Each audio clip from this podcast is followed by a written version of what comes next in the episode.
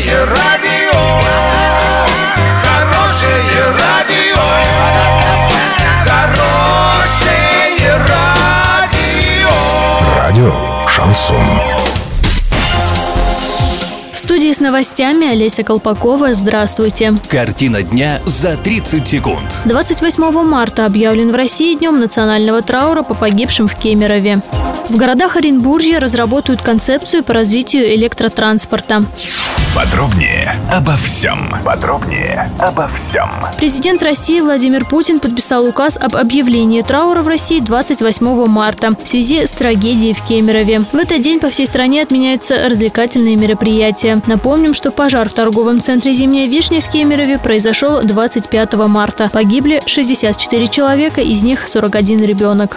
Совещание по развитию гор электротранспорта провел губернатор Оренбургской области Юрий Берг. Глава региона дал поручение главам муниципальных образований, где курсируют троллейбусы и трамваи, разработать по каждой территории концепцию развития пассажирского электротранспорта. Это станет основой будущей областной программы.